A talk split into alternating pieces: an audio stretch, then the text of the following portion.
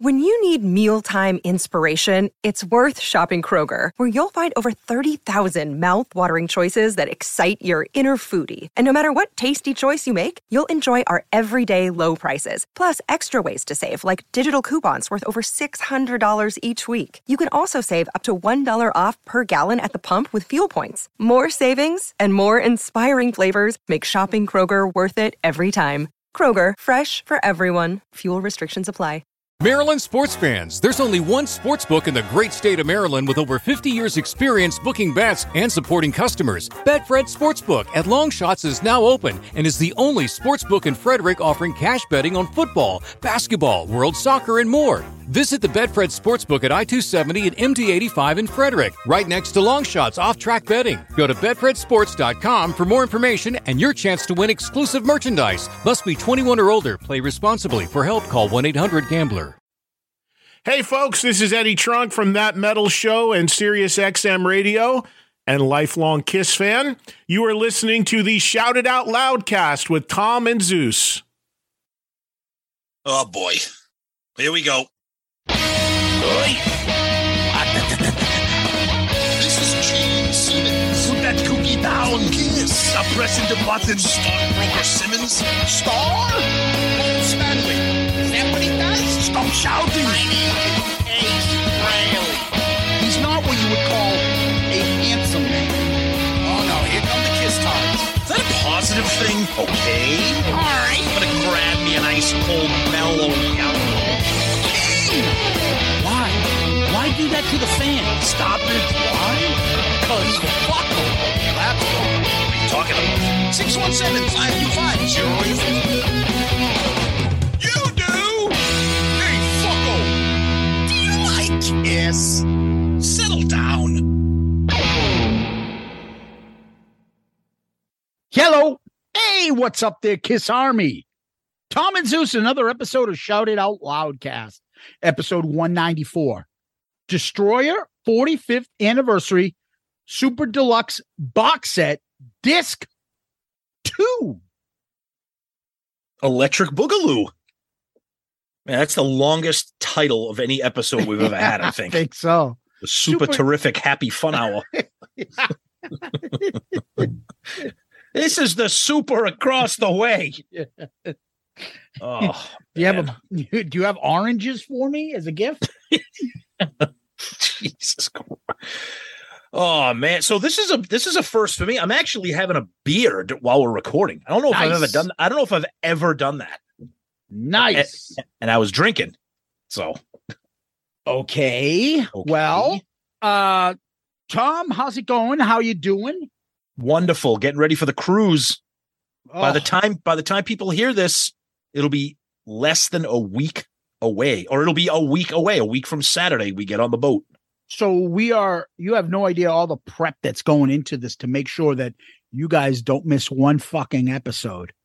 Oh Um, God, Yeah, Yep. I've got calendars like that meme of the guy from uh It's Always Sunny in Philadelphia. oh, with all like the a- strings and yeah, push pins and yeah, yeah. I've got that all sorts of thing of the calendar to make sure this works. So if we get all our episodes out, we just did a f- nice fun episode on dorm damage about classic TV shows. Mm-hmm.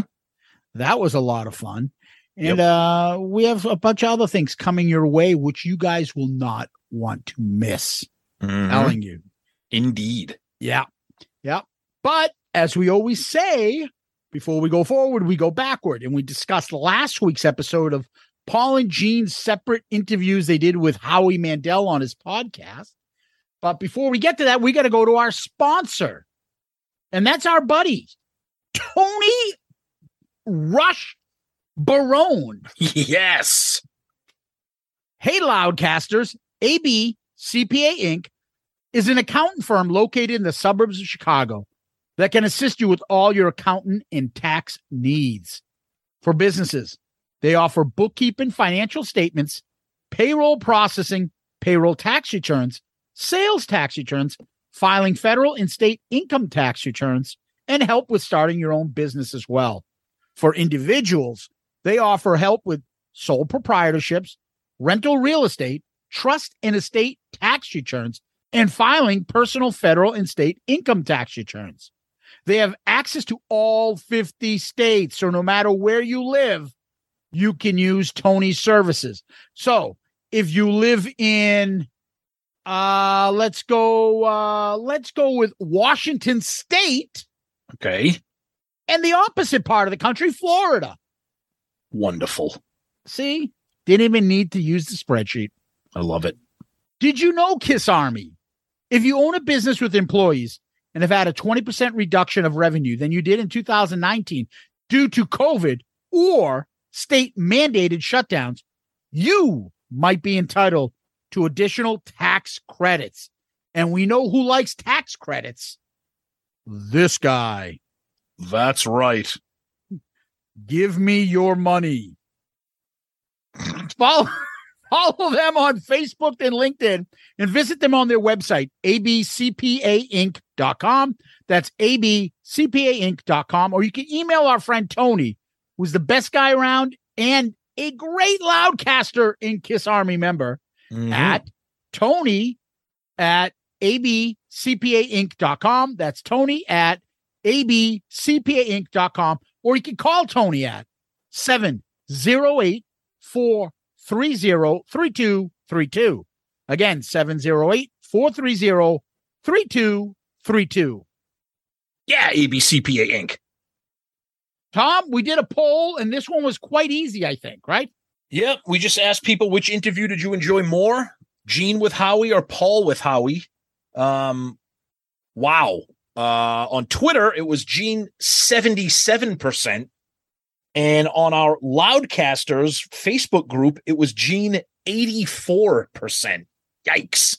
Apparently, people like their interviews to be fun and not stuffed shirt boring. Um, couple comments here. Let's see. Our buddy Brad Baird, another great fan and Patreon of the show here. Gene to me seems so much more real than Paul. I'm sure he can be an asshole, but Paul is just calculating his answers. I love all they have done for the band, but Paul as a person has become someone I am not fond of. Smikey says Gene came across as open and honest and self effacing. Paul held back a little and wanted to protect his image more. Both good, though. Nice to hear Gene not selling something. Wait a minute. I'm not done. Uh, and then we'll just we'll fly through a couple episode specific uh, comments too here. Ken and Satan's service. If I had the choice of who to sit down with, enjoy a fountain cola and shoot the shit with, it would be Gene, hands down. Paul comes across as not fun at all. Another great episode as always. Thank you. Our buddy Joel Hoffman watched both. As always, Gene is great, very entertaining. Paul, as always, same old cliches. What a boring dude to be around.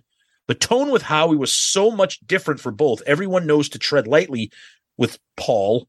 So annoying. Gene is always the best. No hangups. Our buddy and cruise cabin mate Tony from Restrained. I saw the Paul interview a few weeks ago. It was a bit uncomfortable as per usual. Looking forward to checking out the Gene episode. The older I get, the more I seem to identify with Gene. Wait a minute, Tony. Are you trying to tell us that you're like fun loving and goofy like Gene? Wrong. I don't know. We'll find out. We'll find out next week. We love you, Tony.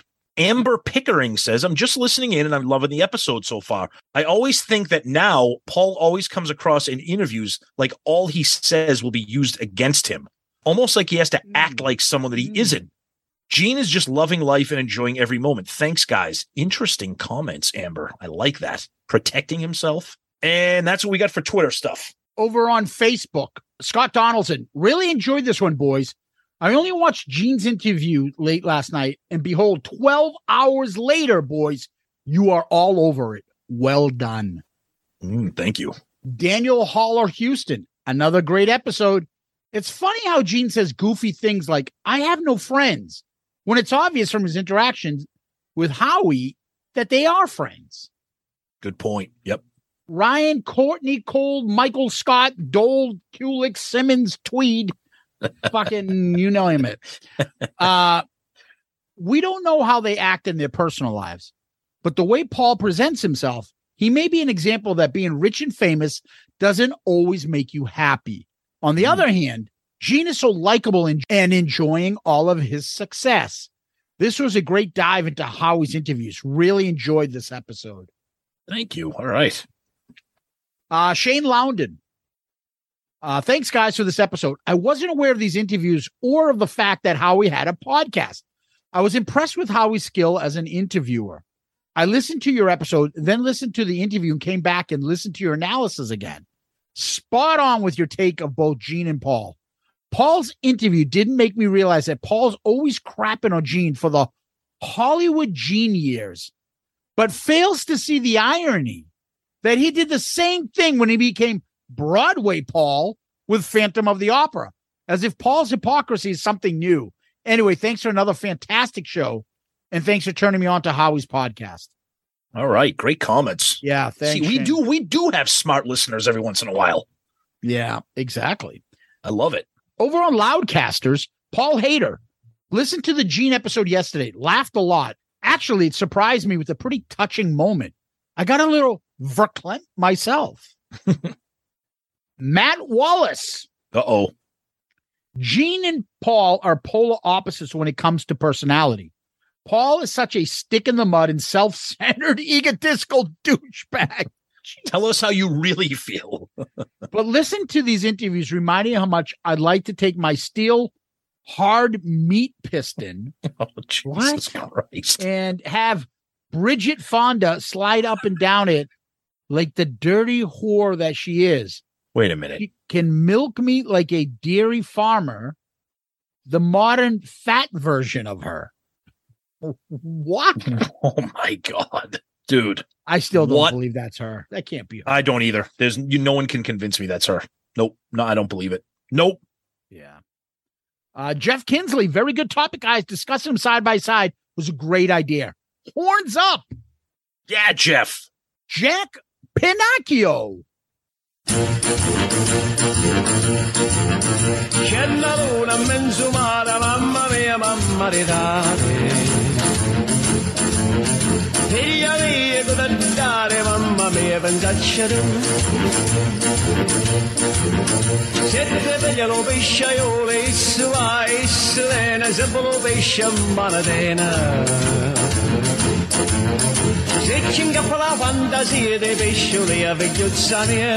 La mia, la.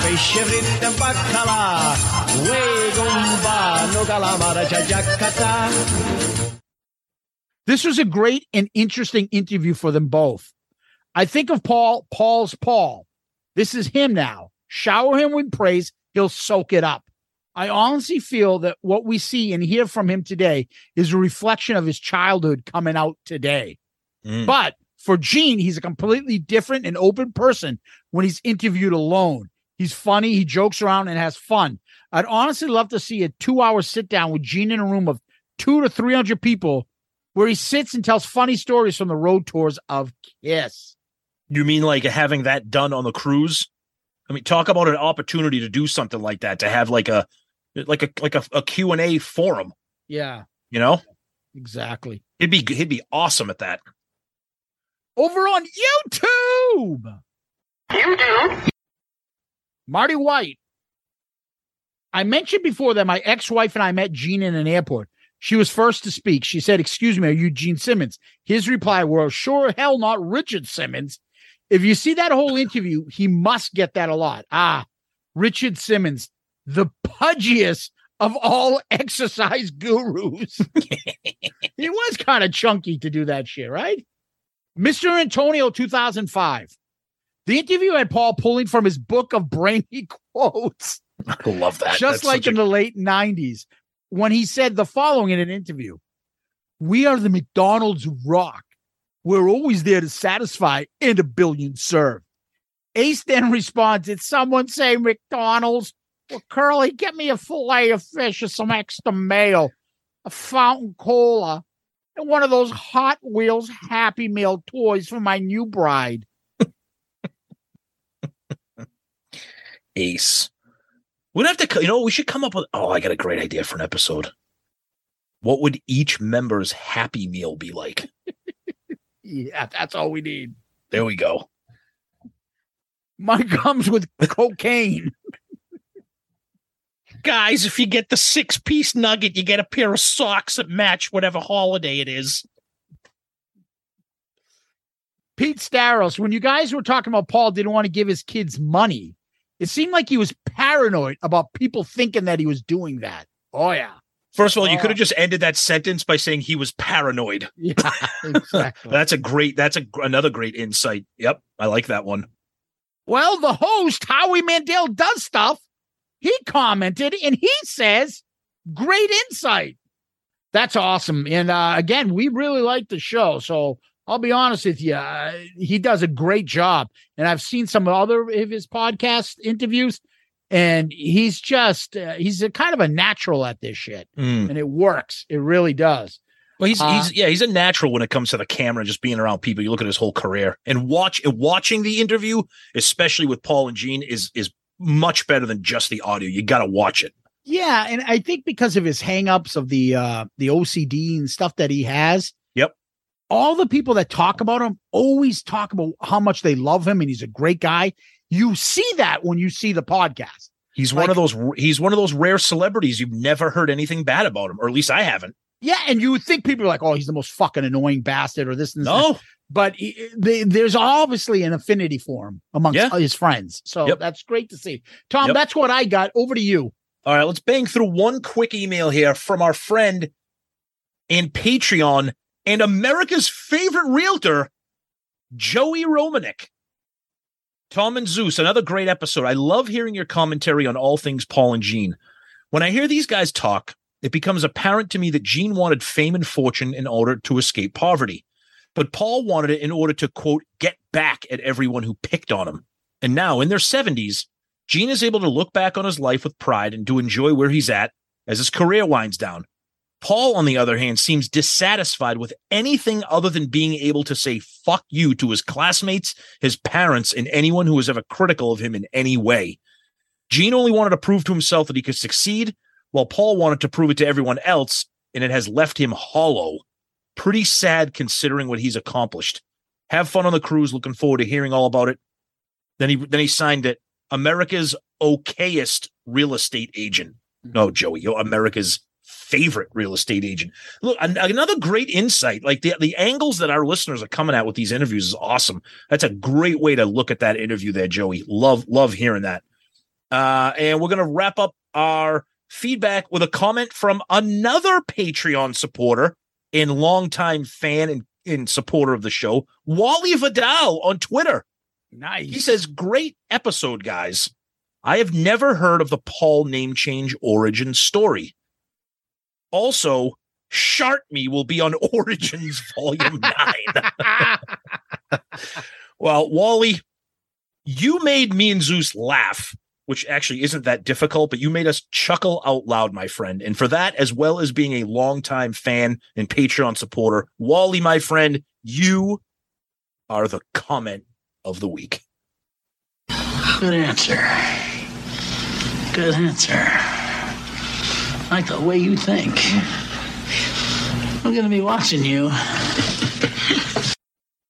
yeah, Wally. Yeah. That's awesome. Thanks Yes. for that, buddy. Yes. Yeah. And uh, Tom, what we do next is we give a shout out. And that shout out goes to our Patreon members. Uh, Patreon is where people can help with the show. They make a contribution. We have four different tiers based upon the characters of Kiss, all the way starting from Catman up through the demon tier. Uh, anybody that comes and joins, they get some perks from us, some merch. Uh, they get involved with the show. There's tons of stuff we do with them.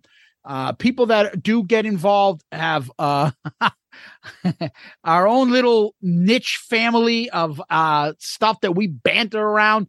And the other great part is this month coming up will be the Patreon pick for ARC. So if you want to get involved in Patreon, help out the show. When people ask, how can we help? This is the best way. It uh, goes uh, to the show. It, it helps grow the show. It goes to all sorts of stuff that we need, including equipment, including uh, support with the software, website, everything involved. All of that is much appreciated.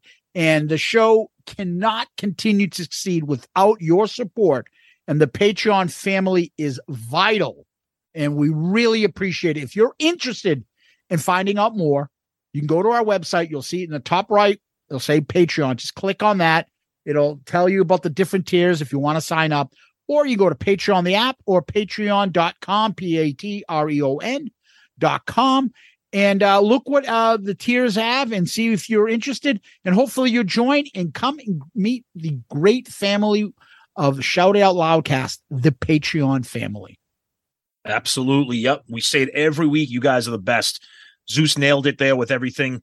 Uh, your support is so important to this show, to the consistency and the growth and the expansion of this show. Everything we do, uh, we rely and we are so grateful for everything that you guys do for our podcast. And you guys are the best. And before we forget to say it, I want to say it now while it's on my mind. Whether you're a Patreon or not, if you're going to be on week two of the cruise, please let us know. Seek us out, DM us on any of our socials or shoot us an email or go onto our website and message us. We want to try to hook up with you guys, get some pictures taken and hang out and shoot the sh- shit. So whether you're a Patreon or not, let us know if you're going to be there week two of the cruise. It's going to be a blast. Yeah, make sure you bring your Shout It Out Loud cast gear on the cruise. Absolutely. Hell yes. Yeah, because you know we'll have it and uh we'll hopefully connect. But again, you want to help the show, the best way to help the show is with um Patreon. Mm-hmm. Tom, what we do next is we jump over to Kiss World. Crickets. Uh, yeah, nothing going on. Everybody gearing up. Week one of the cruise starts. Uh, by the time you guys hear this episode, when it drops on Saturday, week one of the cruise will be kicking off. Uh, I'm not going to lie, Zeus and I are a little annoyed because uh, we're on social media a lot and we know everybody's going to be posting everything. And I kind of don't want to see anything, but it's going to be kind of hard to avoid that being on Twitter and Facebook and everything as we are. So uh, we wish everyone well, have safe travels, and have a blast. And we can't wait to get there for week two. But not much going on in the world of Kiss, just prep for the cruise. However, we did hear from one of our little birdies who provides us with some uh, inside behind the scenes Kiss news and I'm not going to give the source away in case this doesn't prove to be true, but I just want to let you guys know a reliable source has provided us with some information that the next off the soundboard has been postponed. Um, as we've said before, they usually release one every quarter. Last one came out in September. Uh, so we were expecting another one around December, end of 2022. Apparently, it's been postponed, and that's because of uh, the push for the Creatures box set in November and the Kiss Alive 2 45th anniversary merch, which is supposed to be dropping sometime this month. Uh, they don't want to saturate the market apparently with that. That's what we're hearing. Uh, again, can't guarantee that what we're saying is true, Makes but sense. this is It yeah, this is th- this is the word on the street. And uh, and to add to that, the word on the street was also that the next off the soundboard was going to include some acoustic stuff, including potentially some stuff from the cruise. So we'll see if maybe that drops in January. Um, and we'll see if uh if our little birdie is correct. But uh I trust this person, so uh, we will see. So that's what we got. A lot, lot of stuff coming here in the fall for Kiss. So it's okay if they take a couple months off with the next off the soundboard. Yeah, I can't wait. I'm anxious to see what's coming up. But I, I agree with the philosophy of just hold off. There's too much shit out there. Me too. No, no need. Don't rush Yep. the next one just to throw something out. Yep. People can wait. There's plenty of stuff out there right now that we can get into. So, uh, Wait the a only other thing, Are you saying that we're not going to sell something? That's ridiculous. yeah, the only other thing I was going to say is uh, Paul's been uh, vocal about his anti Kanye shit Oh, recently. jeez. Yeah. about the anti-Semitic remarks, and he's out there vocalizing that. He recently put a photo up about them practicing and rehearsing. Hopefully, it's from them to rehearse new songs for the cruise, right? That's what we Mm. all want. You Mm. never know, Mm. but uh, that's that's what he put a pic up of. Uh, Gene, what has Gene been doing? Let me think. Gene Simmons. Yeah, Paul, I, I want to go back to what you said about Paul's tweet because he used some interesting language. Mhm. Um, a- and, it was it was funny because he said rehearsal today, bringing out the good stuff. All right, Love Gun. yeah, exactly. this one's called Shout it out loud. exactly. I don't know. We'll see. We'll see. Yeah, uh, we'll find out soon enough. And uh just another little quick thing. I don't even know if Oh. it, it's not news, but uh, so I saw the photo of Ace driving. And so Oh, we had to put it on social media. But he was driving a fucking U-Haul. Why? Somebody pointed. I didn't notice it. I think it was America's favorite uh, realtor that said, "Hey, uh, why is he driving a U-Haul?" I got a call from Rachel. She told me to pick up all her shit in the fucking U-Haul. I I'm had my now. bodyguard with her. Let's go grab her shit and get get the fuck out of here. She's posted pictures of all these exotic pieces of furniture. Let's go fucking grab them. I've got to go grab some of my cassette tapes. I heard she's selling them for top dollar. I forgot about that. Remember, she was selling ba- literal bags of cassettes. Oh, this is Ace. Who knows what's on it? You want it for twelve thousand dollars? It's fucking audio of him the first time he learned how to ski. Like, great, thanks for that. Like, the fuck. How do I plug this in? Ace never, the gift that keeps on giving. Oh, Oh man. anyway. All right. Well, Tom, before we move on to the topic, let me go uh, grab myself a diet pop because I gotta watch my girlish figure. The Starbucks pistachio latte will transport you to your happy place. The comforting flavor of pistachio, warm espresso, and milk, all with a brown buttery topping. Make today a good day. Order ahead on the Starbucks app. Maryland sports fans, there's only one sports book in the great state of Maryland with over 50 years' experience booking bets and supporting customers. Betfred Sportsbook at Longshots is now open and is the only sports book in Frederick offering cash betting on football, basketball, world soccer, and more. Visit the Betfred Sportsbook at I 270 and MD 85 in Frederick, right next to Longshots off track betting. Go to BetfredSports.com for more information and your chance to win exclusive merchandise. Must be 21 or older. Play responsibly. For help, call 1 800 Gambler. All right, we're back. I just saw Ace, poor bastard. He accidentally put diesel in the U-Haul, so now he doesn't know how he's going to get home because the freaking truck won't start. Well, I just grabbed the green handle. I thought green meant go.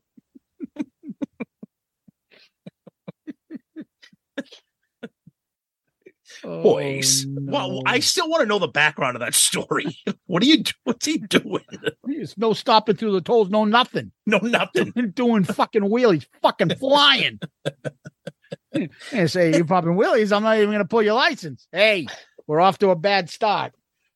Well, Tom, uh the Destroyer box that came out last year, Mm-hmm. we got it. We uh we didn't do a Destroyer the album uh review yet, but we did break down the box set itself, all the goodies, everything that was included, and we went through it. Mm-hmm. But now we have an opportunity to go through the discs. Yep. And disc two is made up of demos. Yeah, it's interesting too because it's kind of how like they break it down like the first five are the Paul Stanley demos, and then the rest of them are the Gene Simmons demos. And we love demos, or at least I do, because I love hearing the origins of a song that became a Kiss song, or demos that became nothing, and you wonder why because they sound fantastic on their own. Um, so I always love digging into demos, and as we know, Kiss has a absolute shitload of them. Um, I will say this: you guys know that I'm like a big vinyl nerd. Um, I already had th- this, all these demos. So that so disc two on the box that has 15 demos. Like I said, they're listed as the fir- first five are considered Paul Stanley demos. The remaining 10 are Gene Simmons demos.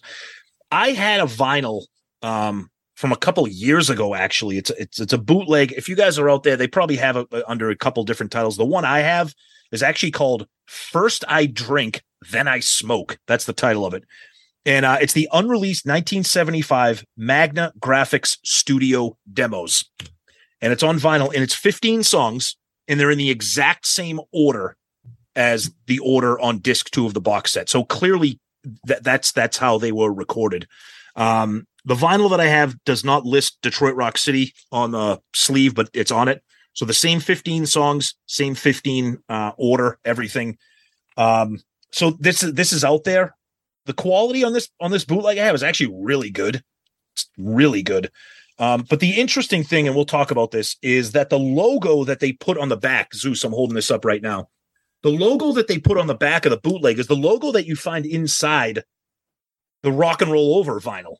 It's actually the logo that's in the corners of the rock and roll over, which is funny because we'll get into this. Some of these demos ended up on rock and roll over. Not a lot of them ended up on Destroyer. We'll get into that, but um, just I'm sure everybody, anybody out there, other bootleg people are aware that these demos existed in in a, in a previous form. But I just thought it was interesting that they existed in this exact same order. Uh, so that's probably how they were recorded and how it exists out there. Okay. So uh disc one is obviously the album remastered. Yep. Disc two is the demos. Disc three is the outtakes and alternate versions. Disc four is the live concert in Paris in 76. And then you got the Blu-ray, uh, which was the Blu-ray is the uh the remixed version done by what's the guy's name again, Tom? Steven Wilson. It's the Dolby Atmos uh, mixed version. It's a Blu-ray audio, so you actually have to play it on a Blu-ray player. You can't play it on a CD player. I actually played it on my PlayStation.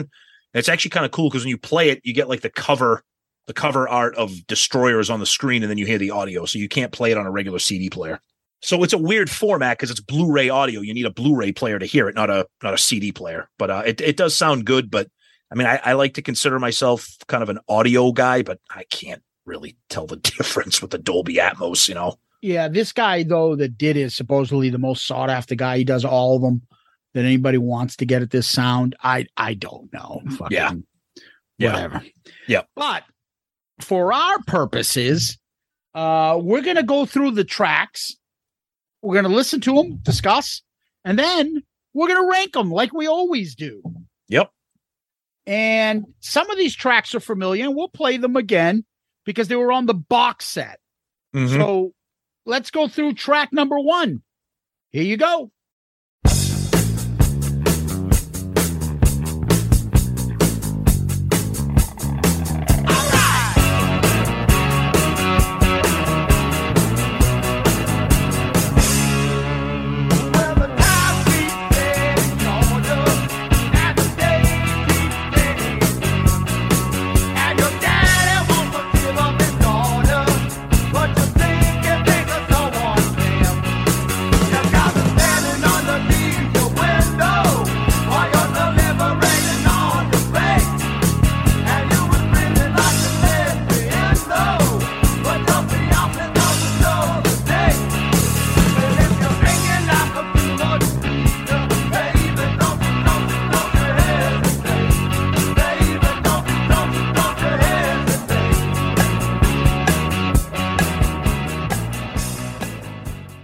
So don't you hesitate. We know this one because it was on the box set that they released. Uh, we've talked about this before. We love it. Uh, one of the demos that never actually became anything, just a standalone demo that I think is a fantastic fucking song, and it's a shame it never became anything. Uh, but you guys have heard "Don't You Hesitate" before, and I'm, I'm pretty sure most Kiss fans think it's pretty cool. Don't you hesitate. It's written by Paul Stanley. And this is one of the first five that's attributed to Paul. This was Mhm. on, as Tom said, the box set, disc two. I loved it then. I love it now. It is fucking awesome. It's uh we discussed this in when we broke down the box set disc two. It's a rarity in that the whole band played on the demo. And, and if you know anything about the Kiss demos, that's usually not the case. Yep. Uh, this these I should say these because m- most all uh, were written at uh, Magna Graphic Studios, and that's when they p- did all these demos.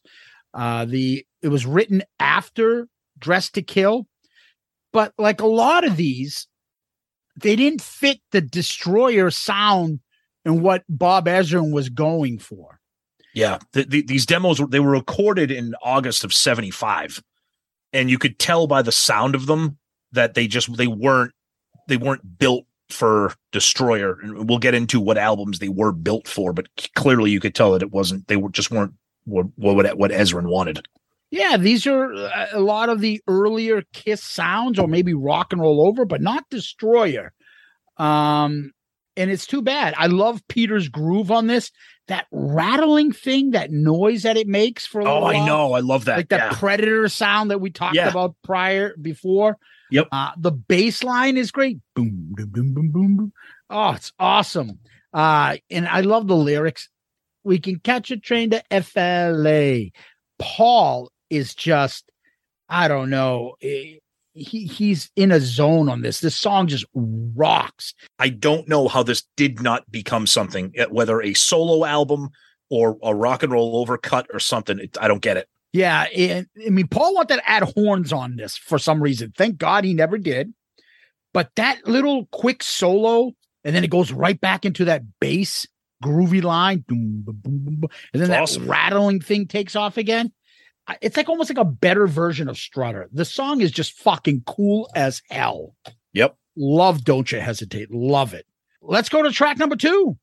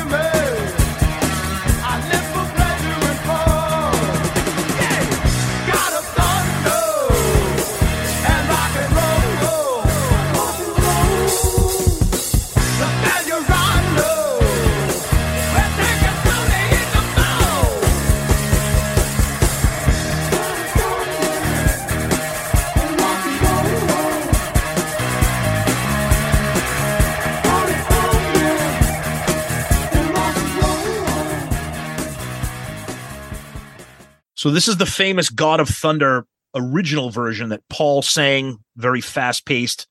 Uh, we all know the story of Bob Ezrin hearing it and be like, "Yeah, no, this is going to Gene, and we're going to slow it down."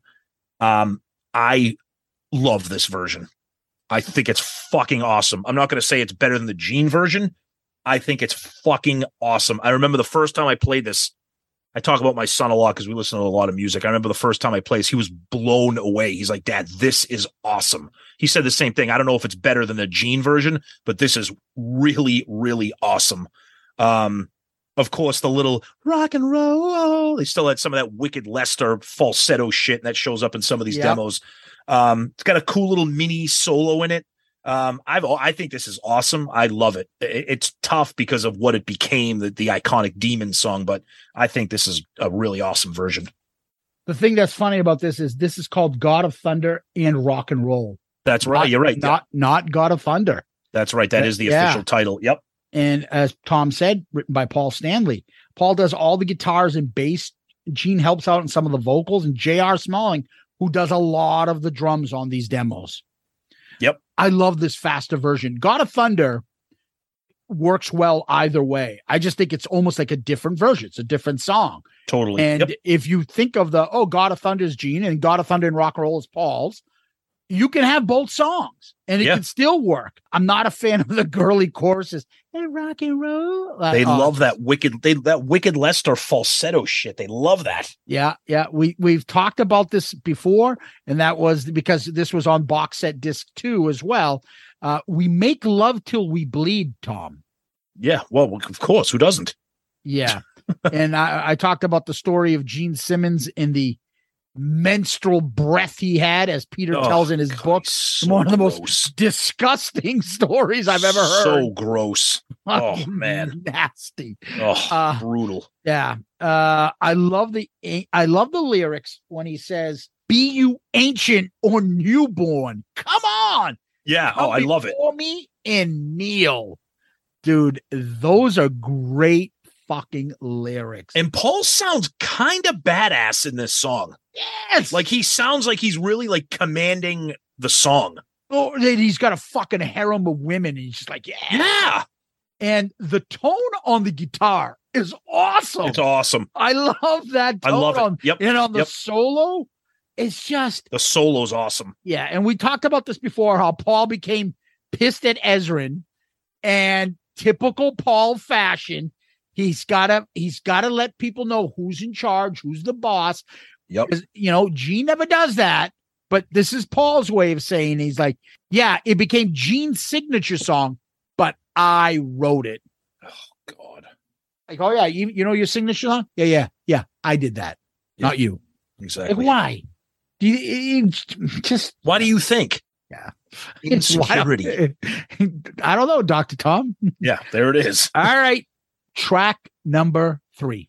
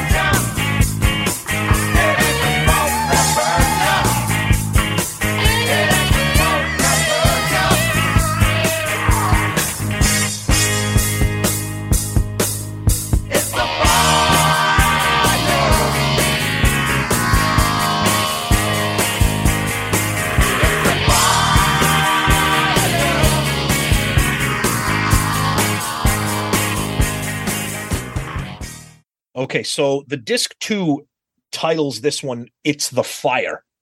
Now, the bootleg that I have that I referred to has the title listed as "It Ain't the City Smoke That Burns You." That's the title. No, yeah, and I've seen they- titles. I've seen titles of it called "It's the Smoke." you It's know, the whatever. smoke. It's the it's the fire. Okay.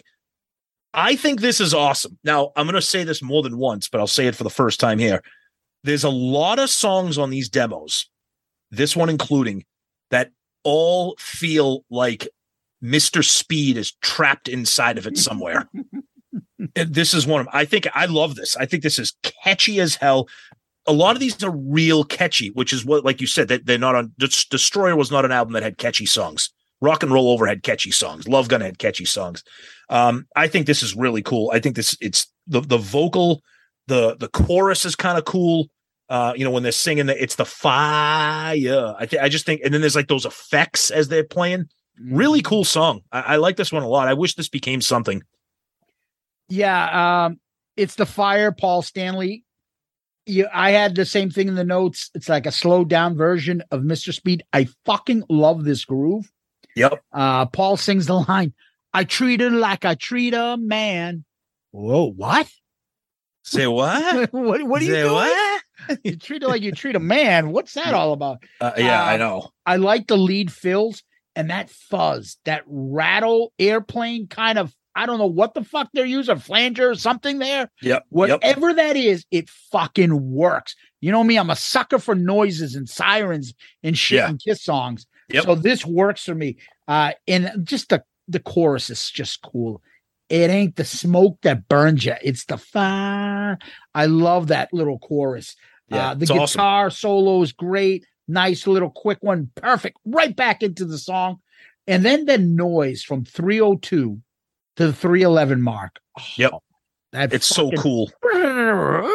whatever that fucking noise is, it rocks. It makes the sound work. Uh, the guitar fills on the outro are just fantastic. I just put down at the end of this, man, Paul's so fucking awesome. Yep. I don't, It's we don't say that often. But he can God write a fucking song. He can write a it. hook. He can write a whole Paul hook. Stanley is so fucking cool sometimes. And that song is so fucking awesome. What a job. And this, this is out there. So I am not, we, we're Kiss fans. We're got a Kiss podcast. We do our shit, right? Mhm. I never get into like, oh, let me dig online to find every little thing that anything's ever been out there about Kiss and any demos. I never listened to the song before. I never heard it. Yeah. And I'm sure I could have. Not very Mhm. difficult. I've had a hard drive of all sorts of Kiss shit that I got years ago. I, I mean, I, I probably should go through it. it's just what the fuck, dude? There's so much stuff. I'd rather be piecemealed stuff, like discovered on a box set like this, and be like, oh shit, I had this all along. Fucking love it. Yep. Love it, man. Love this song. All right. Track number four.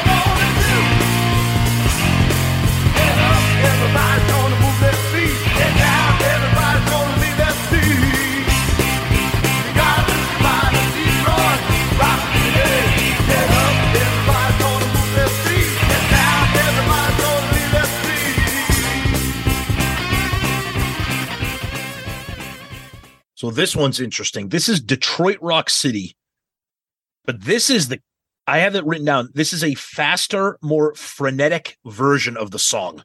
It's definitely not the reined in version that appeared on Destroyer. The lyrics are a little bit different at times. That being said, I fucking love it.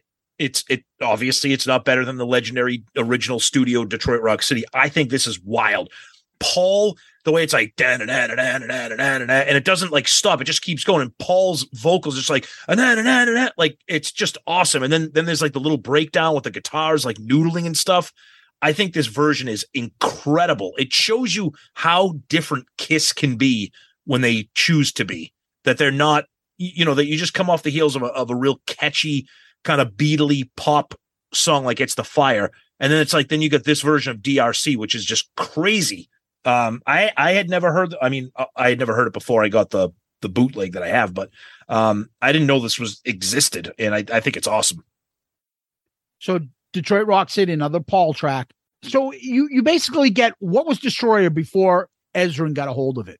Exactly. There's a, I mean, the blueprint is there for Detroit Rock City.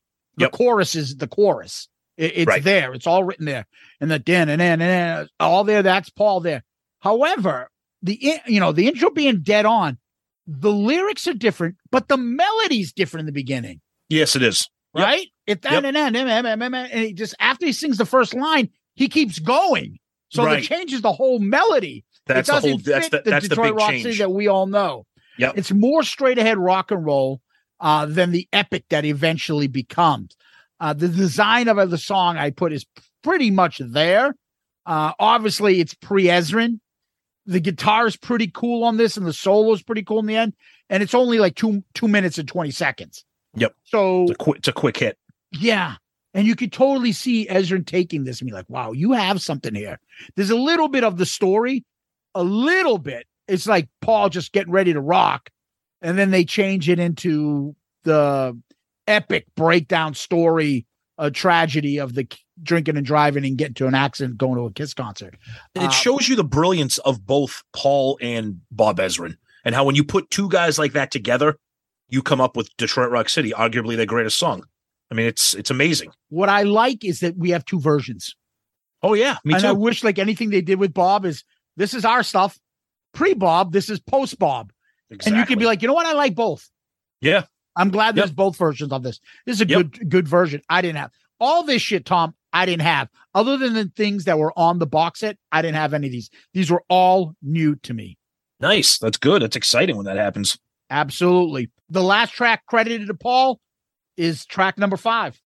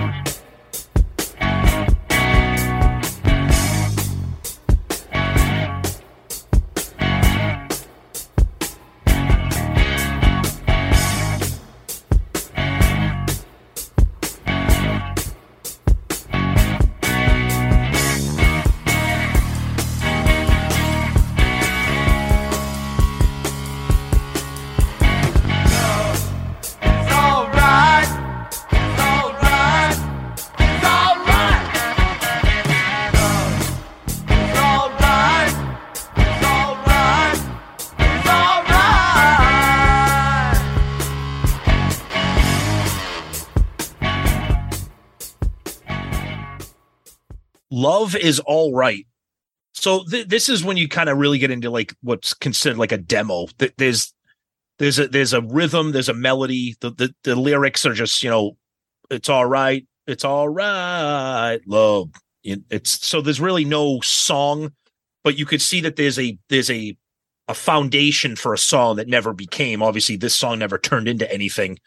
Um, but you can see that this is like a real kind of like a reminds me of like just being in like a rehearsal studio and just jamming with a with a groove and kind of a, a chordal pattern that Paul really enjoyed.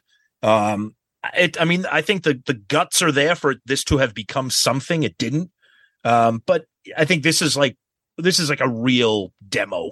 You know, like kind of like just a practice like jam thing. It's cool. It sounds cool, but it's not really a song. Love is all right, Paul Stanley. Exactly, Tom. It's a slow, plodding song, uh, and seems more of a song that would be on a Gene demo than a Paul demo, I kind of agree. Yeah. right? Yeah. The thing about Paul when he does demos, they're pretty much finished songs. Yes. Okay. This is a rarity. This Yeah. is like the songwriters that kind of uh scat over lyrics and like try to find a melody.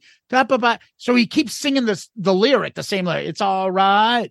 It's all right. Like I feel like this is something uh a uh Don Felder or an Ace comes into or Peter comes into a band. He's like, hey, I have this. All right, What can we do me. with it? Let me. Yep. I can take this. I can take the hook. I can take the chorus, and I'll come up with this. Yep. But Exactly. and that's not what Paul usually does. So it's a little strange to hear this. It's incomplete. If anything, it's like a Nirvana song, where Nirvana Yeah. has like can do a song where there's like four four lyrics in the whole Yep. song, and Yep. they can still put it out, and you're like, oh yeah, I like that song. You Exactly. Mean, you mean that rhythm where he just says three words? Yeah. Yep. Same thing over and over is. again. Yeah. Yep. Uh, you know the version they do of Here She Comes, Nirvana. It's always on the box sets and bootlegs. I mean, here she comes down now. Here she comes down. Now. Oh yeah, yeah, yeah, yeah, yeah. Yes. Yep. Yep. That, that and Yep. he just repeats it. The over same and thing over and over again. That's yeah. what it seems like. It's love. Is all It's all right. And so he's It's- like almost like thinking things in his head, and the smoke. But I like off. the vibe. Like, what is like- the li- yeah? It's a Uh, groovy little tune. It's like bow, bow, bow. I like it. I think it's cool, but yeah, Yeah. it's it's a true demo in my opinion. Yep. So let's now switch over and we'll go to the gene tracks. Yep. And this is the first one.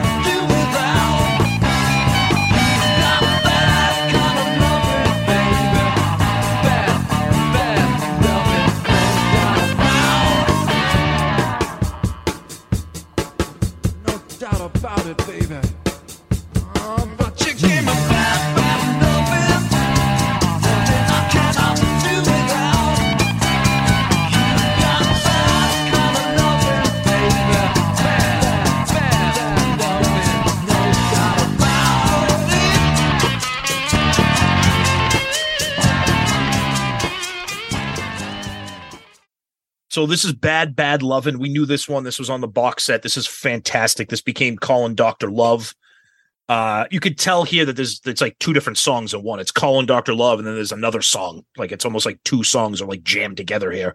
Um, great vibe, great groove. I mean, it became Calling Doctor Love. Um, you know, and we've heard it before, but I still think it sounds pretty kick ass. Yeah. So this is done by Gene. I apparently on some of these, I, the information that I have is Gene plays all the instruments on this.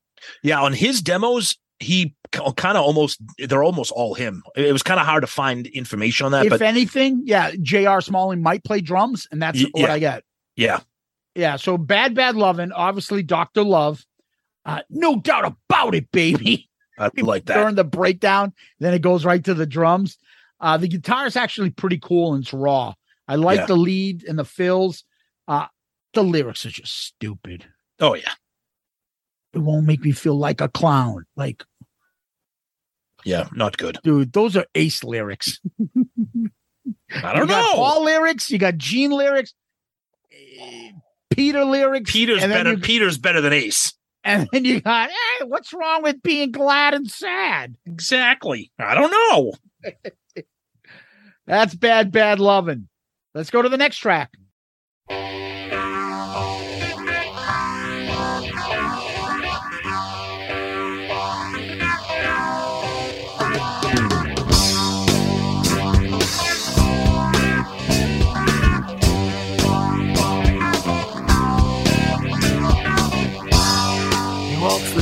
The streets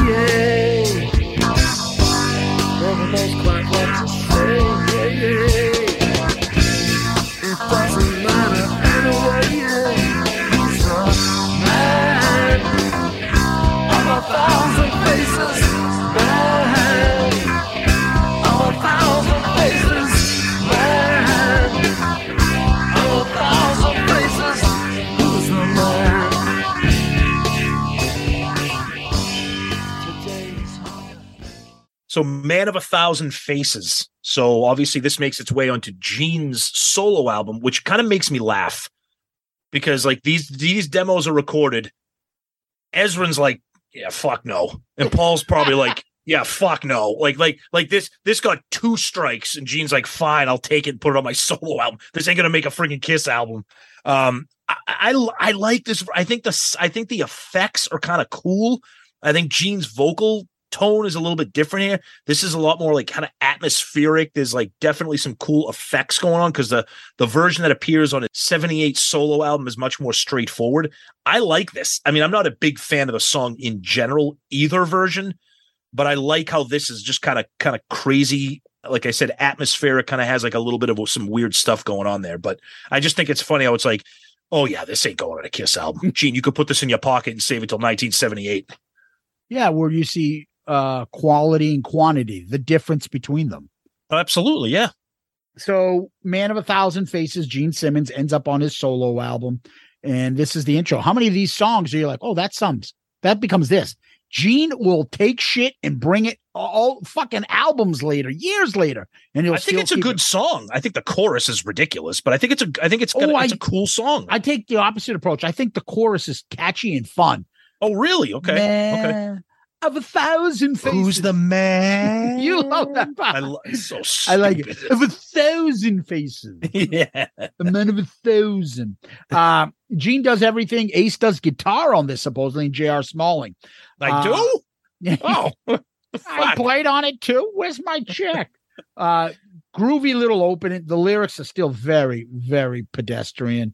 Uh, Yeah. I, the chorus is even more repetitive, but oh. who's the man? Yep. Just funny. Nice little solo by Ace. Very long outro. The outro goes on and on. It goes But the- on and on. Yeah, but there Yes. is no Gene Pod.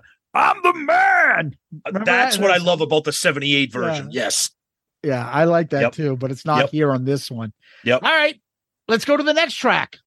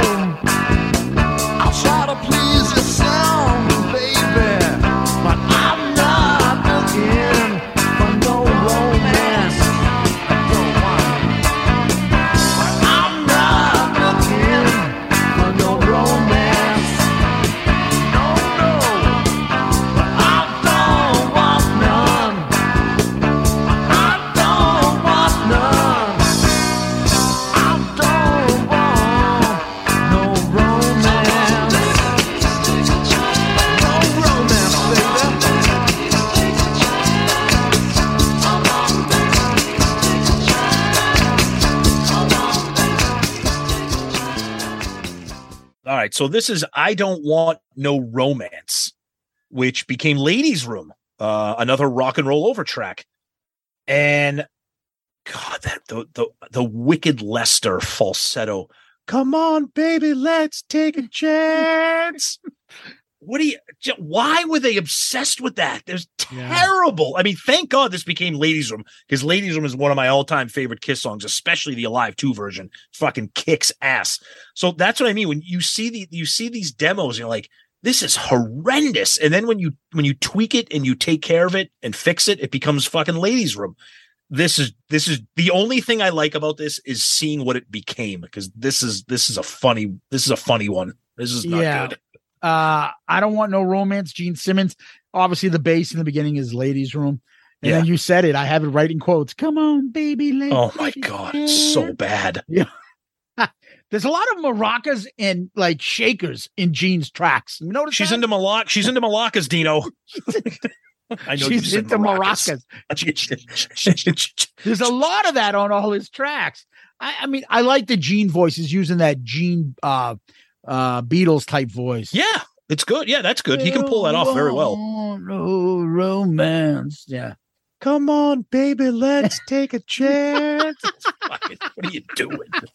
Terrible. Oh, all right. Let's go to track number nine.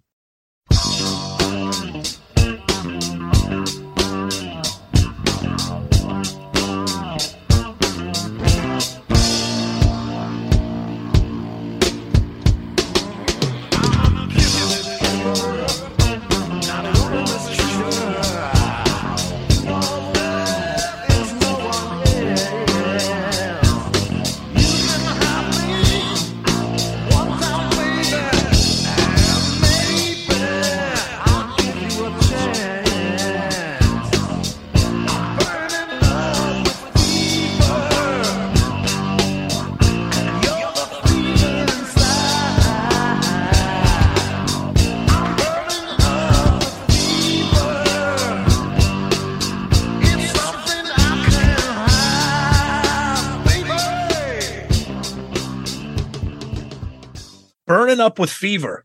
Another one where they were like, "Fuck this song! You could you could you could save this for your '78 solo album." That being said, I love this version. First of all, I love I love the the finished version on the '78 solo.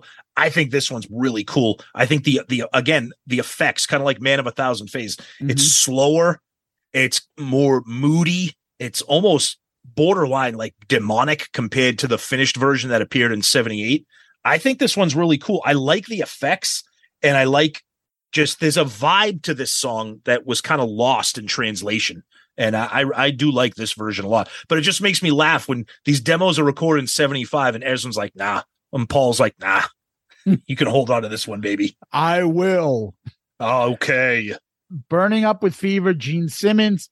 Gene does everything supposedly, and J.R. Smalling does the drums. I put the same. I put this as like a wicked Lester type version again Yeah. of Some of it, yes. Yep. Uh, I the bass is all up front, Yeah. Oh, yeah. and it's a more stripped down version of more rock and roll than the gospel tinged. Oh, burning up with fever. All that. we're on we're on record, or at least I I like Gene's solo album. oh, so do I. I mean, I know people do I. kill that. I know people kill that album, but I I enjoy it a lot. Yeah. And I like Gene saying, the fever's burning inside me, baby. You've got Wait a minute, fire shoot out your dick? Let me get. You're getting a burning sensation when you urinate. Uh, no, no, fire Uh, shoot out my dick. Let me get this straight. You got a burning sensation when you urinate? No. I wonder if that's what this is about. Uh, I. But the solo is actually pretty cool on this one. Let's go to song number 10.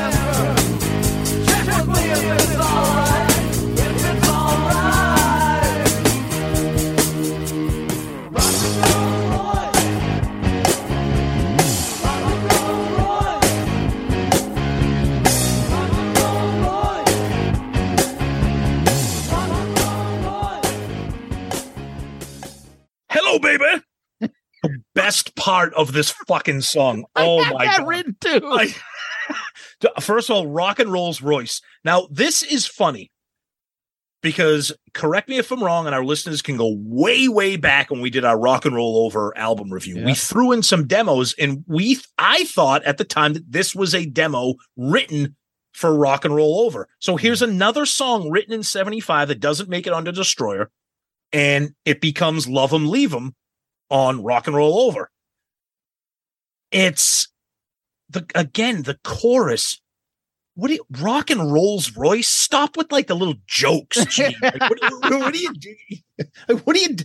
But I'm telling you, when I first heard this, and all of a sudden you hear you hear dun dun dun dun. dun. Hello, baby. I'm like, fucking love that. Um, I love that it became leave him which is a song that I love. But what the fuck? Rock and rolls. Relax, Gene, with the little jokey lyrics. Rock and roll, Royce, Royce. Hello, baby. You got, you got, you got what I need. uh version of love him and leave him i put the hello baby pot included uh it's a slowed down version uh, check with me it's all right put you in and there's a little when it begins right before the beginning of the chorus it sounds like see you in your dreams as well yeah, as love yeah. leave yeah, yeah. There's As a little bit. in builds there. up.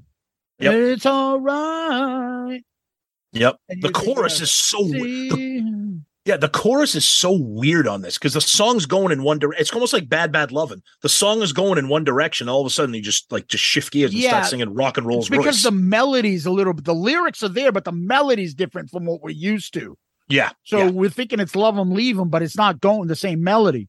right. Um, the cowbells all over this.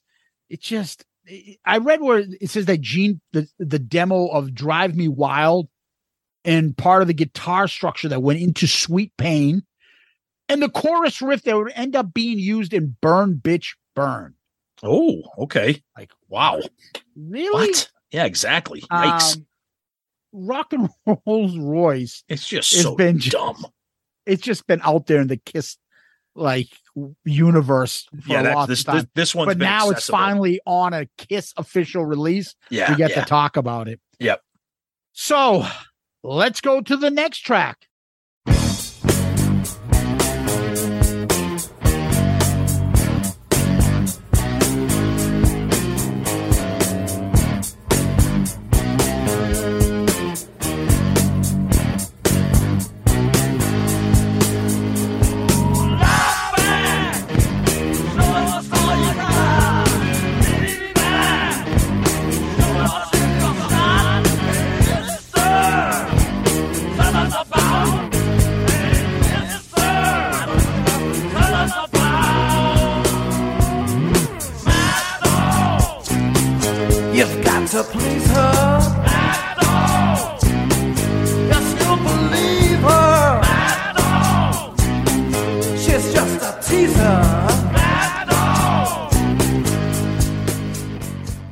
So Mad Dog, everybody knows this from the box set.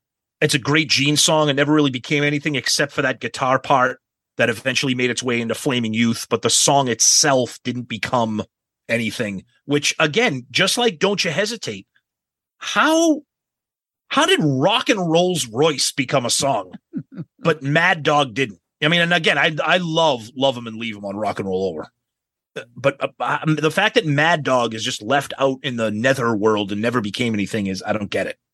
I don't know. I think it's awesome. I love it.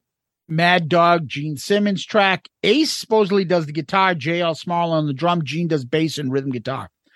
Ezrin liked the riff, but not the song. And that riff becomes Flaming Youth. Dun, dun, dun, dun, dun, dun, dun, dun. Yep. Mad Dog. You Love it. to please her. I love Mad Dog, the Gene voice. That is Oh, a yeah, yeah, yeah. demon voice. Mad, Mad Dog. and uh yeah ace does a good job on the solo as well it's a fun mid-tempo song i I- Yeah. I, like it I, I mean i think it's a lot of fun i love mad dog we were when, when we discussed this on the box set we were like boone's farm like thinking mad dog is some sort of mad like awful drink or something It I know. funny though. Again, we said it before, but the genius of Ezrin that he takes that slowed down main riff and then just says I like that and just speeds it up and turns it into into what becomes part of Flaming Youth. My uniform is leather. Oh God, stop! I can't wait. my I can't. I, power is my age. I cannot wait until we get to the actual review of the Destroyer album. Are you getting it together to break out your cage? It's so bad. I'm a flaming youth, Tom. I, I, I can't. My, my parents think I'm crazy. Okay. Oh, oh, you're so. Oh, mad dog. oh, my parents think I'm crazy. Okay. Okay. Relax. All right. Settle down, night boy.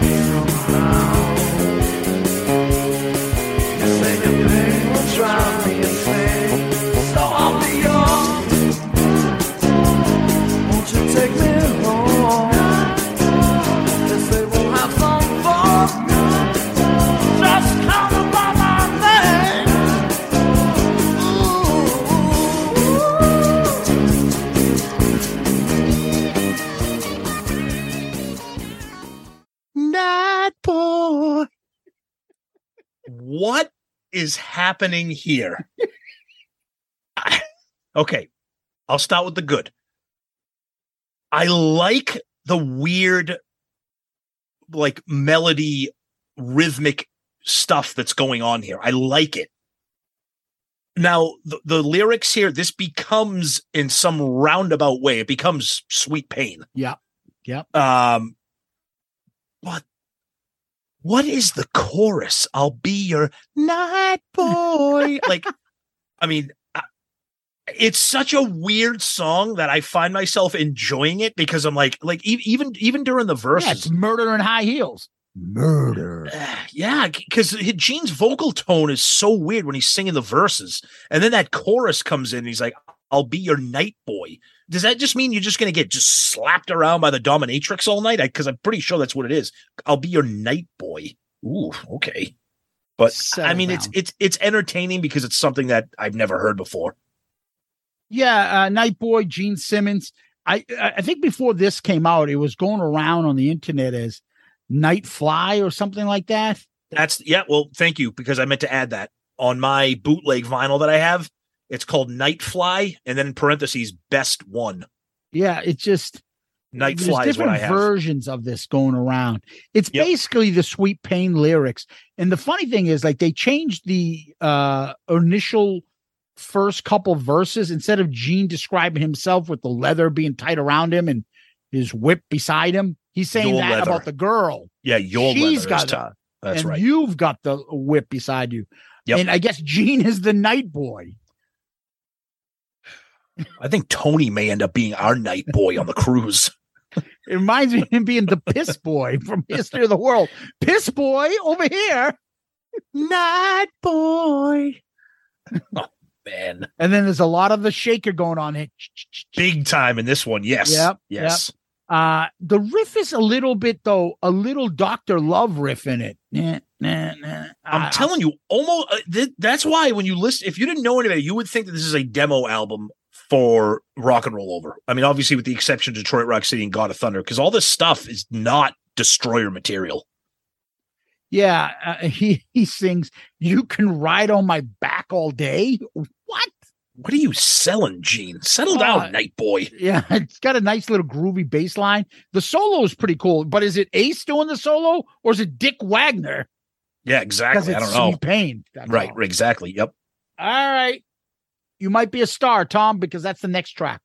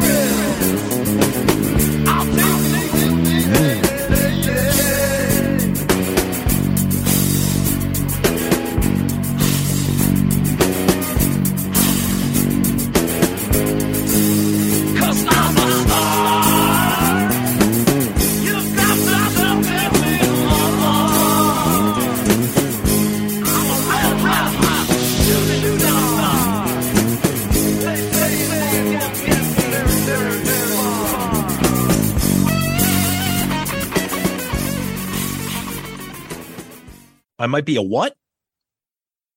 Star? Exactly. Star? And now my bootleg has it titled I'm a Star. Not Baby I'm a Star by Prince. Oh, All right. So here's the so here's the thing about this. I think this is fucking awesome. I, I think this is such a weird beat. It's got such a weird shuffling. It's not a it's not your standard beat. I- I- it's like a weird time signature that's going on here.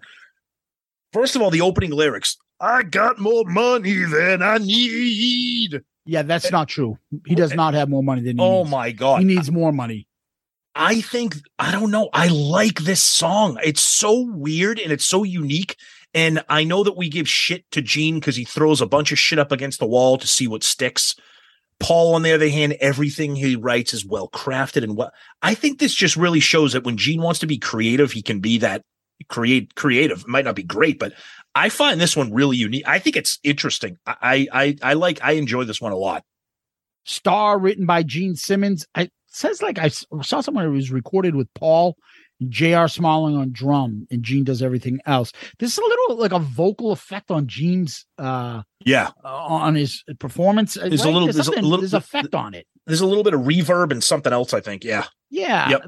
And the bass is like up front. A lot of these Gene demos have the bass is loud and up front, which I like. Yep. Uh, we talked about it was circulated as I'm a star. Yes, that's what I have. Yep. Yeah. Uh, a red hot shooting star. That's I what he like says it. he is. I think it's pretty Uh, cool. But What? at the 225 mark, Uh oh. what is that jerky boys?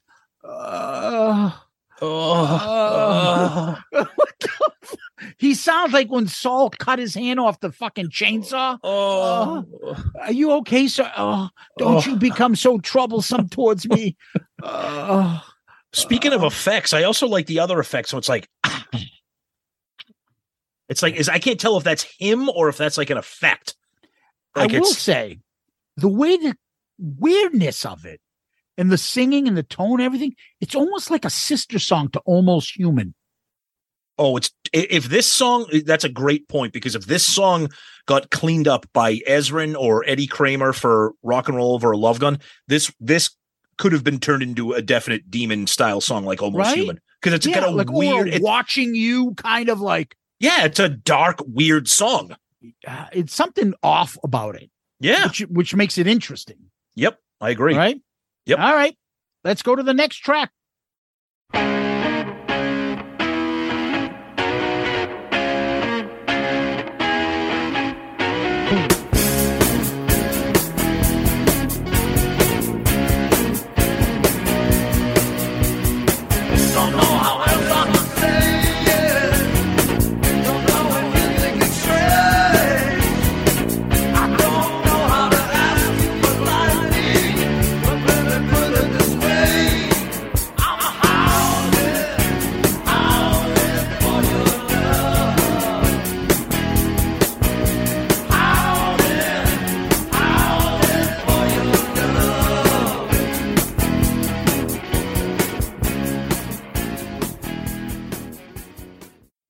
Howlin' for Your Love.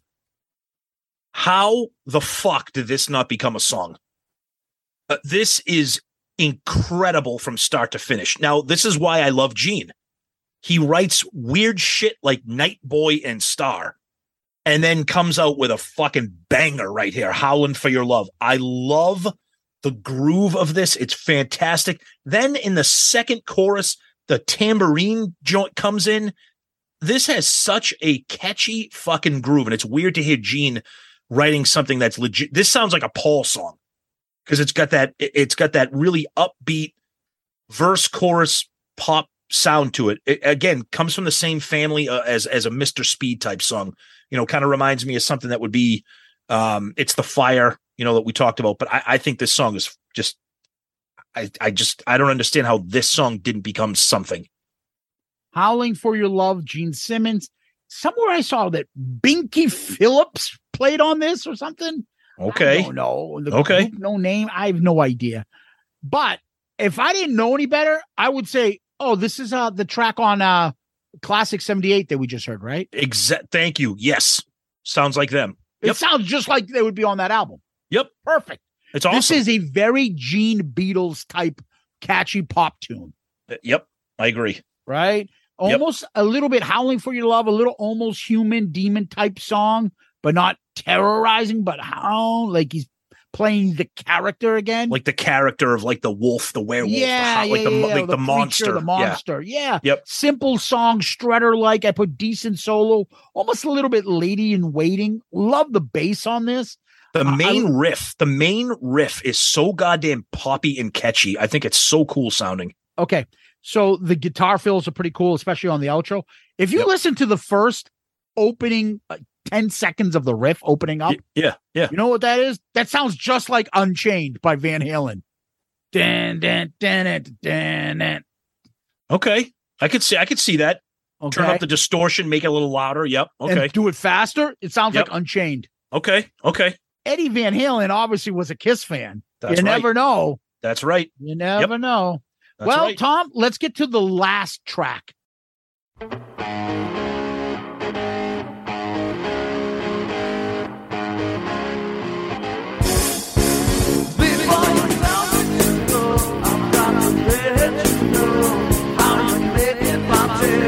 you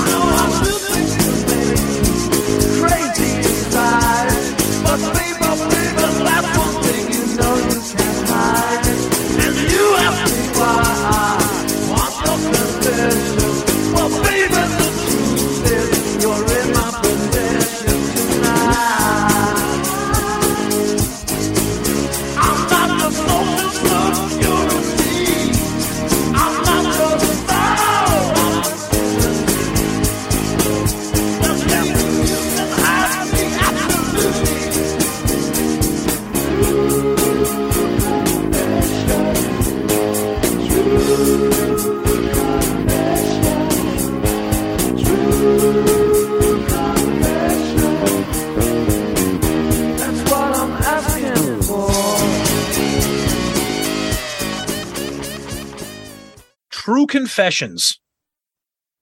So that makes three songs from these demos that everyone was like, get the fuck out of here. Throw these on your solo album. Poor Gene. He's, I mean, I, I look, I've already said I like Gene's solo album. True Confessions, it's okay. I like this version of it. Again, the raw demo version, it's slower, got some of the effects on it and stuff. All the demo versions of the songs that eventually made it onto a solo album, I think they're sounding very cool. I'm a Gene guy, so I- kind of eat up everything that he does because I think it's just awesome. This is this is cool. I like it just because it's it's raw sounding. It's not the cleaned up, polished version that we see later on. Uh, slower, different vibe to it, but I I do like it. Yeah, I, I love uh, Gene's solo album. You know, Yeah. it- it's Yeah. fun. Yep. It- It's not a Kiss album, it's a Gene solo album. True Confessions by Gene. It doesn't obviously have the True Confession. Which is why this version's better. That's all, That's all I'm asking for. See? Yep. And he does his like little ooh. Ooh. Uh, yeah. Gene does everything supposedly, and J.R. Smalling on the drum on this one. Love the loud bass in this, all up in front. And the bass Yep. is up front on a lot of these. The little shaker maracas going again. awesome. The guitar Yep. solo in the outro is pretty cool. I like this version. I always liked the song. It's a catchy tune. Yep, I agree. Yeah. So I look at it this way, Tom. Of the Gene tracks, eight of his 10 tracks end up as songs somewhere else. The only ones I would say don't is Howling for Your Love, which is a shame, and. Star. Right? The lyrics aren't anywhere else, and the melody isn't really anywhere else. they do have some similarities in as both of them could have been like a sister song of almost human or watching you uh, but those are the or, or ladies in waiting i had in strutter like but Yep. those are the only two everything else if you go down the list bad bad lovin' dr love man of a thousand faces on the solo i don't want no romance. Ladies room. Burning up the fever the the solo album. Rock and rolls royce the lyrics that's love them leave them mad dog that ends up on flaming youth. Night boy. That's uh sweet pain. Then star you have nothing howlin' for you love nothing and true confessions solo album. That's right. right? Yep. and the only other thing that we have here from paul really is god of thunder and uh and detroit rock city those two songs end up being used Yeah. Well, think about it. You got 15 demos here that were recorded in 1975. Only three go on Destroyer. yeah and uh of the 15 10 of them end up becoming songs somewhere But you know what's funny? Recorded in 75, some of them made Destroyer, some of them made Rock and Roll Over, some of them made Gene in 78, nothing made Love Gun. They Yeah, skip they, skip right over Love Gun. they and I don't know if any up- of these they got new demos that go in for those Yeah, yeah, yeah, yeah, yeah. But um, I, I think it's fascinating. Uh, That's why I love demos, and especially being like a Kiss nerd, loo- looking at what these songs became, pieces of them, or the song as a whole, and then just kind of lamenting the fact that a song like "Howlin' for Your Love" just became nothing. so overall your thoughts on disc two I love it. I, I think so. When I bought this, when I got this bootleg, this was one of the very, very first Kiss vinyls that I ever got. This is before I became a real psycho vinyl collector. And I bought it and I was like, okay, this is kind of cool, but it's fun for the collection, you know, whatever. And then to think that, like, I think I got this like seriously like two years ago. And then to think that now it's a disc on an official Kiss release, um, I just think it's awesome. I, I, I really, I enjoyed listening. This was not a slog listening to this as we got, we got, got ready for this episode. I enjoyed pretty much all 15 tracks, which is something that I don't even know if you could say that about most regular Kiss studio albums where you can say you enjoy every single track. I thought this was a lot of fun to listen to for me. I will say this: if this was an album, Oh God, fucking awesome. I would put this up there, maybe top ten for me. Potentially higher. I think this is a fun album. If you took if you took all the all 15 of these songs and said we're going to make this an album with just these 15 songs, clean them up, this would have been a fucking kick-ass album. Yeah, I Yeah. agree. Yep. even as demos, call it what you want. Um, Yep. uh, like especially more more so than a lot of the '80s non-makeup albums. This has got the classic Kiss sound. Sound. Yes, the agreed. pre-Ezrin sound. Yep. And what you find when we did our interview and talked to the guys from Classic 78, this is it.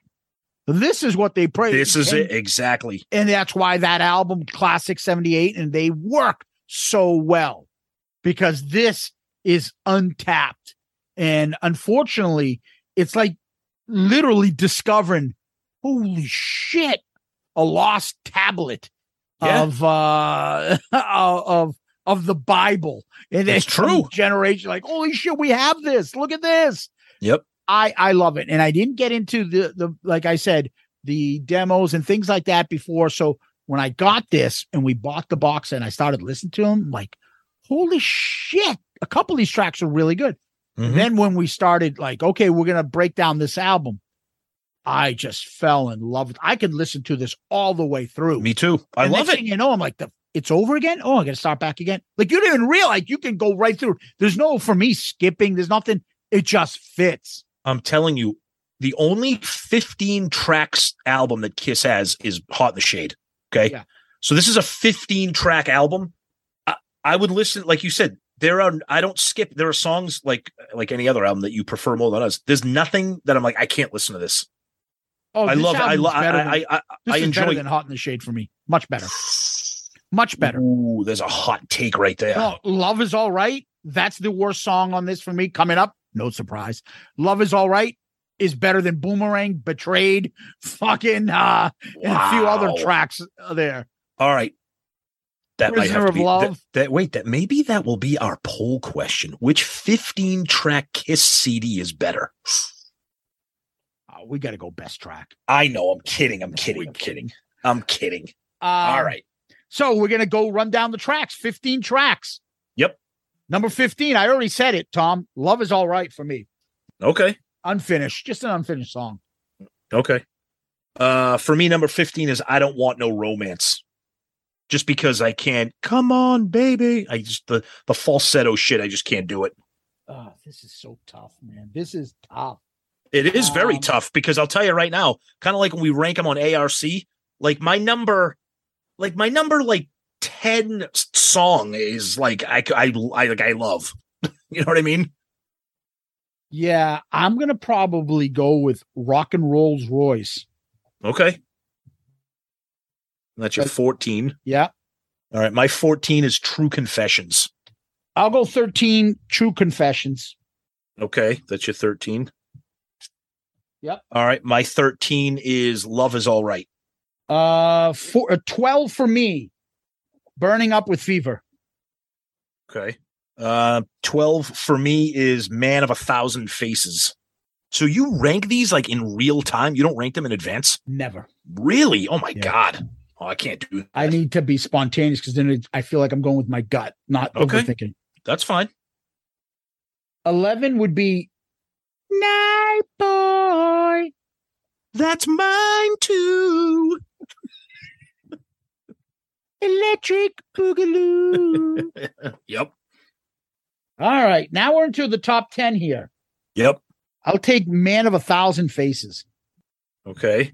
Who's the man? Exactly. I'm the man. Your number 10. My number 10 is Burning Up with Fever. Ooh, Um, my, my pussy is burning. Oh, I gotta find that clip now. you gotta.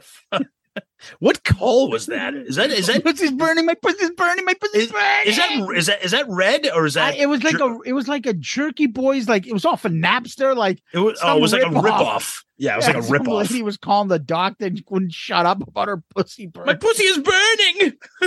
Hi, can I help you?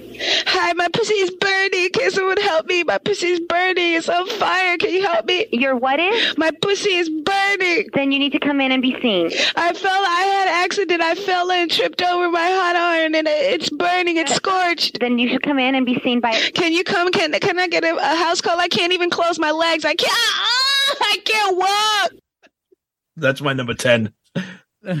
Number nine for me. Howling, howling for your love. I can't even just say the number songs. I have to sing them. They're You have so to catchy. sing them. Yeah. They're so catchy. All right. Number nine for me. DRC Detroit Rock City. Oh, nice. That song just just fucking Uh, rocks. It does. It kicks Fucking ass. It really so does. Yep. fucking nice. Yep. Uh number eight for me is Star. Star? Well, I think it's insulting, and, I, and I'll talk to him. Don't you worry about that. Uh, my number eight is Bad Bad Lovin'. bad, bad, loving Brown, the baddest man in the whole. Don't do it. Come on.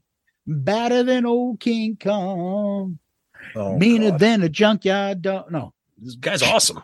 Jim Croce mustache. You love that guy. Oh, Davey Lopes. Yeah, exactly. Uh, number seven for me, Thomas. Whoo, now we're getting down to it. Yep. I'll probably go with I'll probably go with the same thing. I'll say bad, bad loving. I would love this song even if it wasn't Dr. Love. It's a fucking Me too. it- it's got that crunch. I love it. Yep. My number seven, Star. Star? Of course, uh, that's you can't you can't not say that. Is this Jimba? Is Jim around? Go ahead. Six. right, sixes. Mad Dog. Nice. All right. My number six Rock and Rolls Royce. Rocky Wall, what you order? they used to say when they didn't say phone, oh, Rocky Wall, what you order?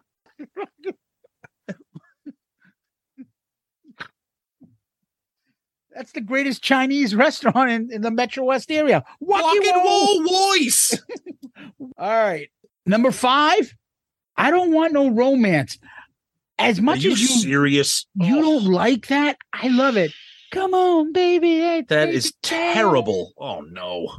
No, no. And then Gene's got that ooh voice. uh, no. I don't want no romance. I All like right, it. my- okay, well, that's why it's your list.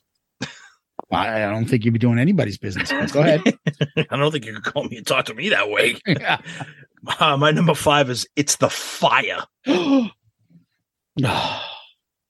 It ain't the smoke that burns you.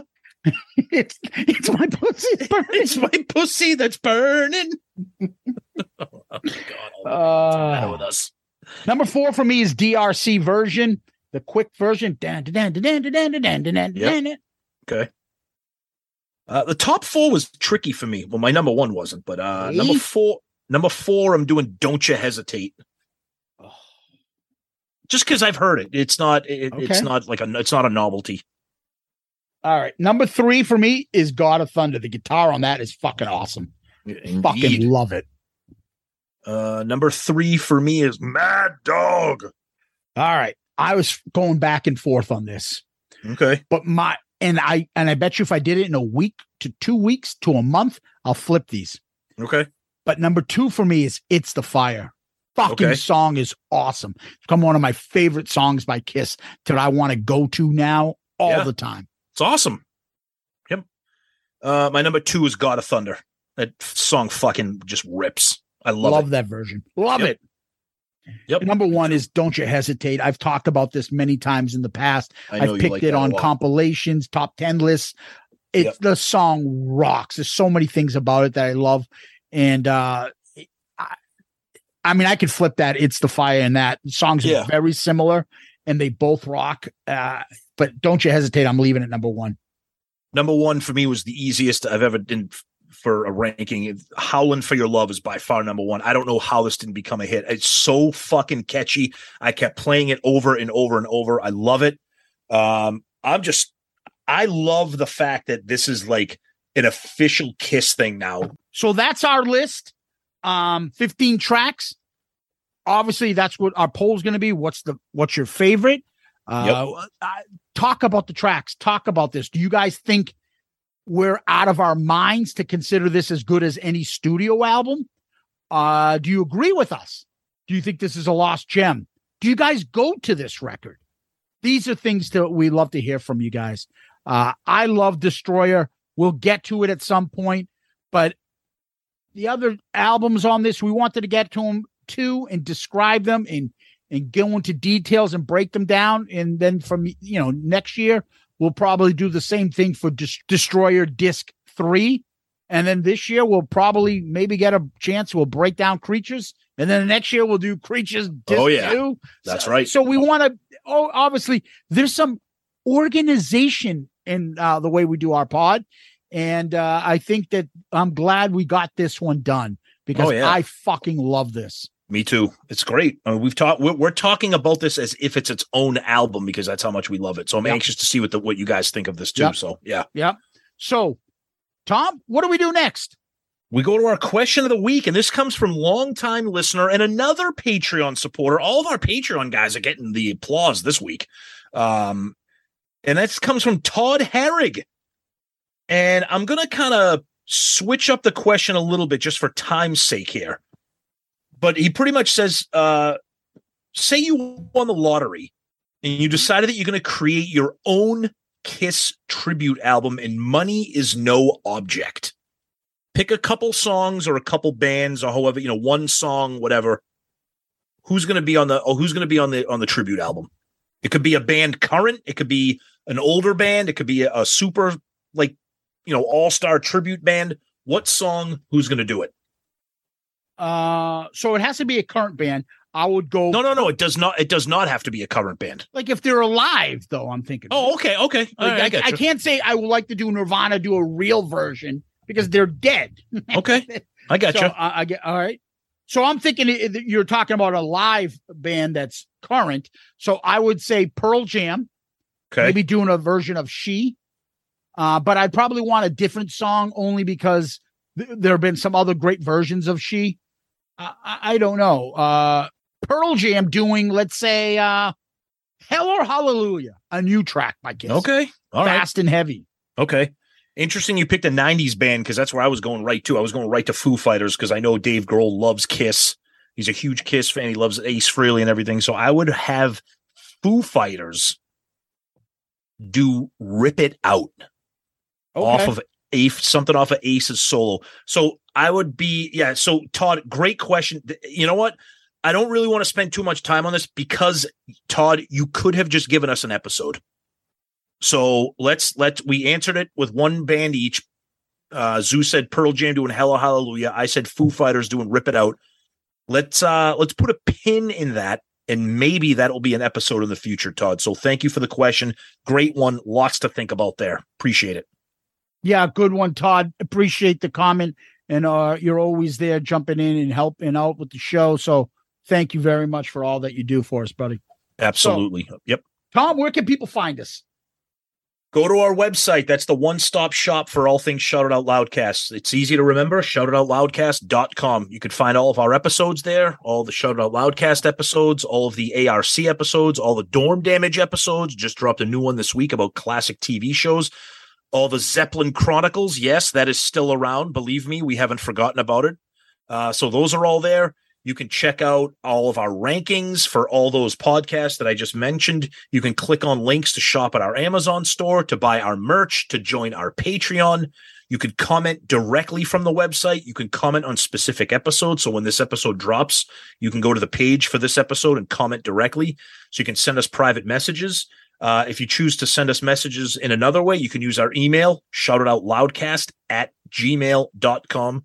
We read all the emails. Sometimes we try to read them all during the show, but we can't, depending on how many we get. Uh, if you guys haven't noticed, we are kind of cutting back on feedback so we can get to the meat of the episode each week. Um, and of course, very active on social media. You guys know that Twitter, Facebook, Instagram, TikTok, YouTube, everything. We're there. Uh, so please tag us, send pictures, send us DMs, keep the show going, keep it alive. Um, and as we mentioned earlier, our wonderful Patreon family and some of the guys we've mentioned tonight, Wally, Joey, Todd, all the, those guys, and much, much more. Uh, please join the family or at least take a look, patreon.com or download the app and search for us. And as we always like to say, we're proud members of the Pantheon Podcast Network. Tons of great shows. It's getting huge now. I think there's over 60 or 70 shows, all music based podcasts, all different genres, all amazing. So check them out. Yeah, people can always DM us Twitter, Facebook, Instagram. We get them all the time. We read them. We don't get a chance sometimes to get to everybody, but we do read everything. And same thing goes with the email, which is shoutitoutloudcast at gmail.com. Shoutitoutloudcast at gmail.com. I'll, I'll be honest, the emails get a little bit more attention because they're never put aside. Like, so sometimes what happens is if Tom sees the post and the notification then comes off, so I don't see it, and then it just gets pushed down as other notifications come in. So sometimes we all we don't get a chance to read everything or we miss something. Emails do not get missed. So uh, whatever you get a chance, email us is the best way to get in front of us. Let's say uh, you can always subscribe to our YouTube. YouTube channel. Uh, that is closing in on 800. We'd like to get to the magic number of a thousand. So if you listen, subscribe, please. Uh, give us one of those five star star child reviews on Apple iTunes, on Stitcher, on Spotify, on Facebook, Good Pods, wherever you can give us a five star review. We appreciate it. That also moves us in front of more eyes and moves us up the food chain. So that's greatly appreciated. And if you do leave us one of those five star reviews, make sure you let us know who you are because sometimes you guys use uh, identification purposes, strange uh, handles that we don't recognize. So it would be helpful if you tell us, hey, that was me that did that last week. And we can thank you personally for doing that. Uh, again, the website, and that is all the fantastic stuff that Tom described, and that is shoutitoutloudcast.com, shoutitoutloudcast.com, and all the goodies are there. And finally, what we like to do is we like to end with famous last words. Tom, do you have any? Oh, I do. Show off where this is. She bites and tell us when she comes out at night. Hey, mister, why don't you tell us about it? Hey, mister, tell us about Mad Dog. In the city, girls are looking pretty, all walking down Fifth Avenue. They look dandy, think I'm kind of randy. I tell her, pleasure's overdue. Ooh, all right.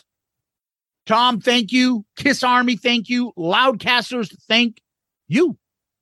Guys, thank you so much for everything. You're the best listeners and fans and supporters in the podcast world. Love you guys. Zeus, as always, my friend. Thank you. Peace out, Girl Scout. Don't pay any attention to those fools, lardass. Yes, Davy.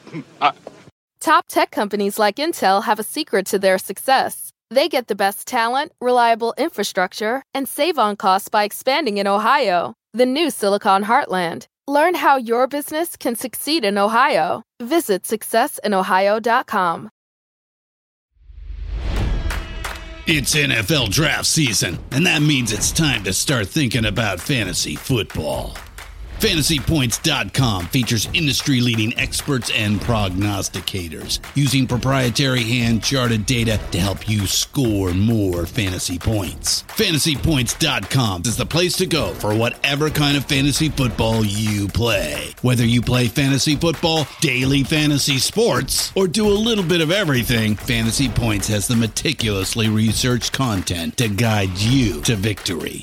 And why wait for the fall? Fantasy Points also covers the new spring football league, the UFL. Join the guru, John Hansen, Scott Barrett, Joe Dolan, and other massive names in the fantasy football universe with an exclusive offer. Use code Pantheon for 15% off any fantasy points package, including the all in package, with access to every article, tool, and data nugget that Fantasy Points has to offer.